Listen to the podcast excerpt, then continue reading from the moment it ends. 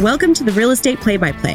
We are your hosts, Christy Martinelli, top ranked realtor worldwide, and Danielle Olbrantz, mortgage industry veteran. On and off the field of life, you need to know the plays to win the game. We are here to give you the play by play tools to reach your real estate goals. Whether you're a first time home buyer, a seasoned investor, or just have a love for real estate, suit up. It's, game, time. All right, welcome back to the Real Estate Play by Play. Welcome back. So, it's so important when you play on a team that you have good coaches, right? And and I have learned just from having multiple kids play different sports with different coaches that the type of coach that you have could really make the difference in your game.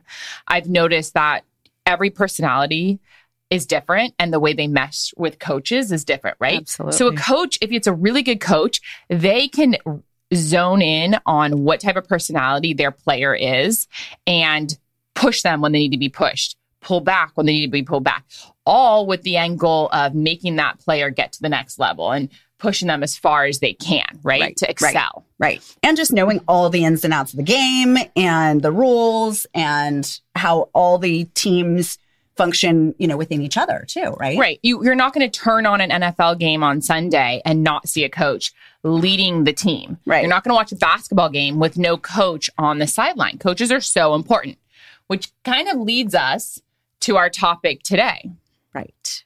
So there has been some big news in the world of real estate all about the um, NAR lawsuit. National Association National of Realtors. Association of Realtors. Thank Yeah. you. And there was a big class action lawsuit that had a um, a, a, a win against it for 1.8 billion dollars. So we're not talking about a little bit of money here. No. And you know the basis of the lawsuit, in simple terms, is that in the way current um, real estate commissions are structured, the seller pays for both the seller's commission and the buyer's commission.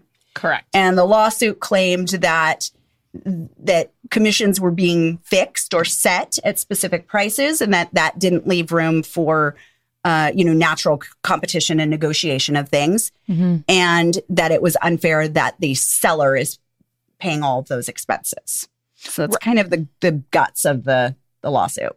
Right. And I think the feedback since the settlement that came out, well, and also I'm sure that's going to go through appeals. Hundred percent. And there's going to be appeals. It's so going this to is, be appealed. So this is not, done. the end. Right. Yeah. This is not the end by any means. It's but I done. think the overall feeling that we're hearing from consumers is different than what we're hearing in the real estate world. And we kind of want to address that. Yeah, 100%. So, you know, I mean, all these different like online communities and groups, and there's some false narrative out there that now that this has been a successful case, mm-hmm. that, you know, things might change for the better, right? That sellers won't have to pay this extra cost of a buyer's commission and that somehow that will like improve pricing or that buyers will be able to just like go online and buy a house without having you know to pay for their own realtor right? Because mm-hmm. that's kind of the assumption is that this will ultimately lead to buyers paying for their agent and sellers paying for their agent which will somehow make prices less expensive and give buyers more room to negotiate on the costs Right. and so consumers, you know, without knowing all the ins and outs of how things really work, might feel like this is a, a win, Mhm. right? Which, um, I, you know, I think when you really dive into the logistics of how things work, that might be a little bit naive. Right. And I think it needs to be said that we live in a world of people want to make money, right? Lawyers want to make money. Yeah. And I think a lot of this lawsuit is lawyers going after where the money is. Right. Big pockets. So Big pockets. the National Association of Realtors is one of like the the nation's largest trade organizations that is worth a lot of money. And of course, you know, these attorneys who are bringing these class action lawsuits are getting 30% of these settlements. Right. So I don't I don't know what the math is on 30% of 1.8 billion dollars, but I feel like it's a good chunk of change. Yeah, and we weren't obviously in the courtroom, so we're not privy to all the information. But I can tell you, as a realtor, when I go into a listing and I get a listing signed, the sellers are definitely aware of what the commission is, what they're going to have to pay. Um, the other angle of it is buyers pay uh, the closing costs. Right. So the buyers, it's not like the buyers are getting off free and not paying anything. The buyers, and closing costs are not cheap Right. for buyers. Right. Um, so the buyers are paying the closing costs. And in different parts of the countries, it's done differently. Right. Uh, you know, sometimes they split the cost, sometimes they don't. However, in Northern California, where we are from right now, um, it has been that's just the way that we do things here. The seller pays the commission, whether it's 6% or whatever, that half of that goes to the buying side and half of that goes to the selling side. Right. Um, and then the buyer will pay the closing costs. Right. So there's a couple of considerations. You know, one, the seller is currently paying the commissions and the buyer is not. However, you know, those sellers, once they sell their house, they're becoming a buyer on the next transaction. So generally speaking, you know, you're, it, it all kind of evens out in the end, right? You're paying one on one end and then not on the other. That's kind of how it works. But two, let's talk about how this looks if things were to change. So let's say buyers now pay for their own representation. That might seem like a more fair system. Mhm. The difference though is, you know, if if you have a house and this the commissions are all built into it, as a buyer, you're only coming in with your down payment percentage. So you're really not paying the full amount of any of those costs. You're paying whatever that is, your 5%, 10% down payment of the whole. And those commissions are all built into the sales price of the house. Ultimately, the buyer is paying it anyways. But let's say that you now have to pay a two or 3% buyer fee Because on these- your own. Because the seller is only going to be paying For the, the- other half. Right. Right. So now all of a sudden, now you're coming in with your down payment. Let's call it 5% down. And now you have to come in with another 3% for your commissions. Right. So you nearly doubled, you know, close to doubled your total cash that you're putting into the transaction. And theoretically speaking, if you go down that road, those buyers, it takes away more of their buying power. Right. So they have to come in with more money. Even if you're putting 20% down, some people are putting 20% down and they're just getting 20% down. So Yeah. putting an extra 2 or 3% So now you're at 23. Like that's might send them over the edge. Their DTIs difference. might go up. So Right. now, if they were qualified to buy a $1.5 million house, maybe now they can only qualify for a $1.35 million house. So, Right. you know, the seller is going to feel that on their end. Yeah. Your buyer pool as a seller is going to shrink exponentially. Probably Right. about, you know, at least two thirds, I would imagine, of buyers are going to be changing their Right. buying power. Yeah. And so as a seller, you might think, okay, well, I'm winning in this, right? Mhm. I'm saving 3%. Yeah. Are you though? When you limit your buyer pool, when Right. you expose your house to less number of people who are able to buy it, automatically for supply and demand, you're limiting your overall sales price, you're limiting competition. You know, it really is still going to ultimately affect the sales price. So now what happens if sales prices start dropping because the buyers are like, well, I have to pay it on my own anyways? You know, is that really a benefit to either party?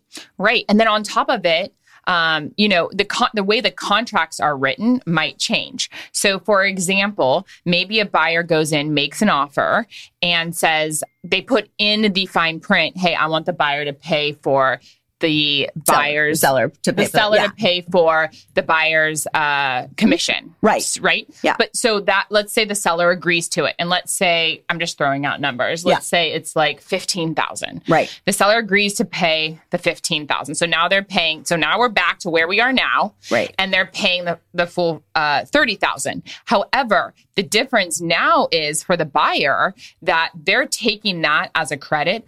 If they're getting a loan, and and you can speak more to this, Danielle. Yeah. The lender only allows so much credit Right. at closing. Yeah. And that's what I think general consumers don't really understand. Mm-hmm. From a lending perspective, as the way c- rules are currently written, if a seller contributes towards closing costs, it's limited and it's limited based on the type of loan, based on the down payment, all of those things, but it could be limited anywhere from three to 6% of the overall transaction. So let's use an example of a buyer who's coming in with a 5% down payment and they are now and that's all they have right, right. they they need the seller to pay all their normal closing costs which in this market is happening more and more right because mm-hmm. interest rates are a little bit higher and so buyers are coming in and saying okay well i'm going to offer whatever it is you know 700000 for the house but i need a $15,000 credit for all of my closing costs.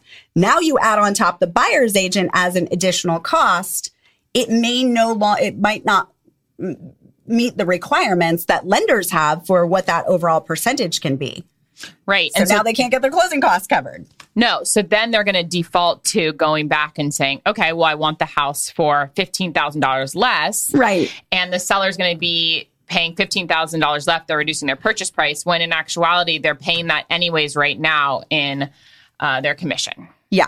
So, it, so it's a huge circle. And you know as of right now nothing has really changed right? It's it's making headlines. There's lots of talk about it. It's going to go through appeals. It's going to be a legal nightmare for a while. But as of right now nothing's changed. What i anticipate is that we might change how things are worded.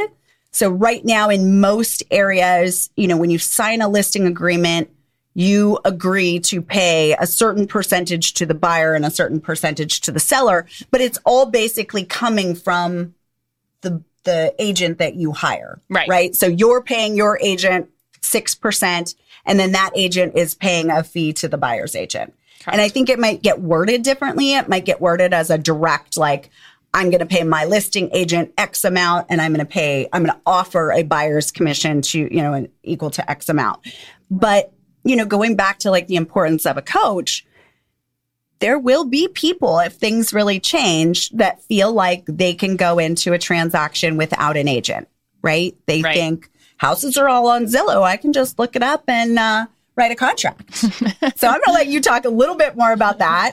But, you know, ultimately, I think that's the biggest risk in all of this is that buyers go in without representation.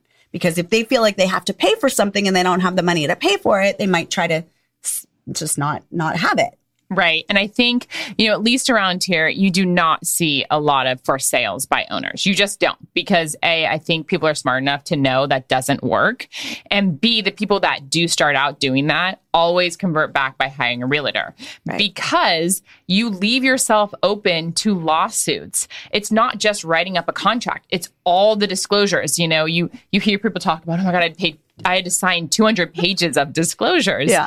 And it's like, yes, there are a lot of disclosures, but that is all to protect the seller and the buyer right. so that after the transaction closes, it prevents lawsuits from happening because right. you can sell your house and maybe you save by owner and maybe you save that two or 3% commission. But afterwards, the buyer comes back and says, Hey, you didn't disclose this, that, and the other. And I'm selling, I'm suing you for $50,000 when your commission would have been like $10,000. Right. So Right. And as a buyer, you, you know, having that person to help protect you, having that person to mm-hmm. help walk you through the process. Guide it's you, not negotiate. just about writing the contract, yeah. which I mean, writing the contract on its own, there, you know, I've seen transactions where, you know, you might have a, a real estate agent who's fairly new and doesn't really understand the ins and outs of things and they write a contract thinking that they've covered bases and then halfway through the transaction they go oh that wasn't really addressed and now their buyer has costs that right. they weren't anticipating.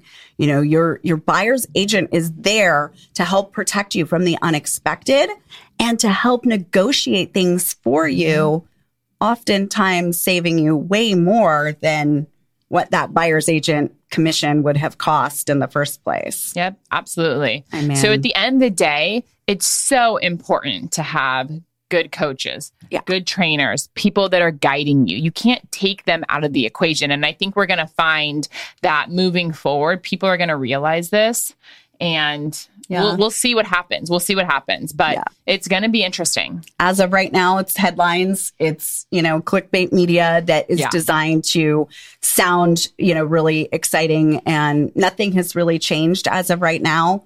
Um, so yeah, yeah, I don't know, you know, other than the attorneys who got fat paychecks. That's really the only thing that has changed right. at this point. Yeah. So but, don't freak out. Don't yeah. you don't yeah. Business as usual. Business as, as usual. Right now, We're moving forward. Keep your representation and uh, go buy some houses. Go buy some houses. Yeah. Okay. Cheers. The real estate play by play. Cheers. Thank you so much for listening. If you've enjoyed this play by play, we would love it if you would leave us a rating and review on your podcast app, or please share with a friend or colleague. For more information, helpful tips, and real estate strategies, please visit us online at www.therealestateplaybyplay.com, where you can also connect with us on social platforms and sign up for our newsletter. Get, Get in the game. game.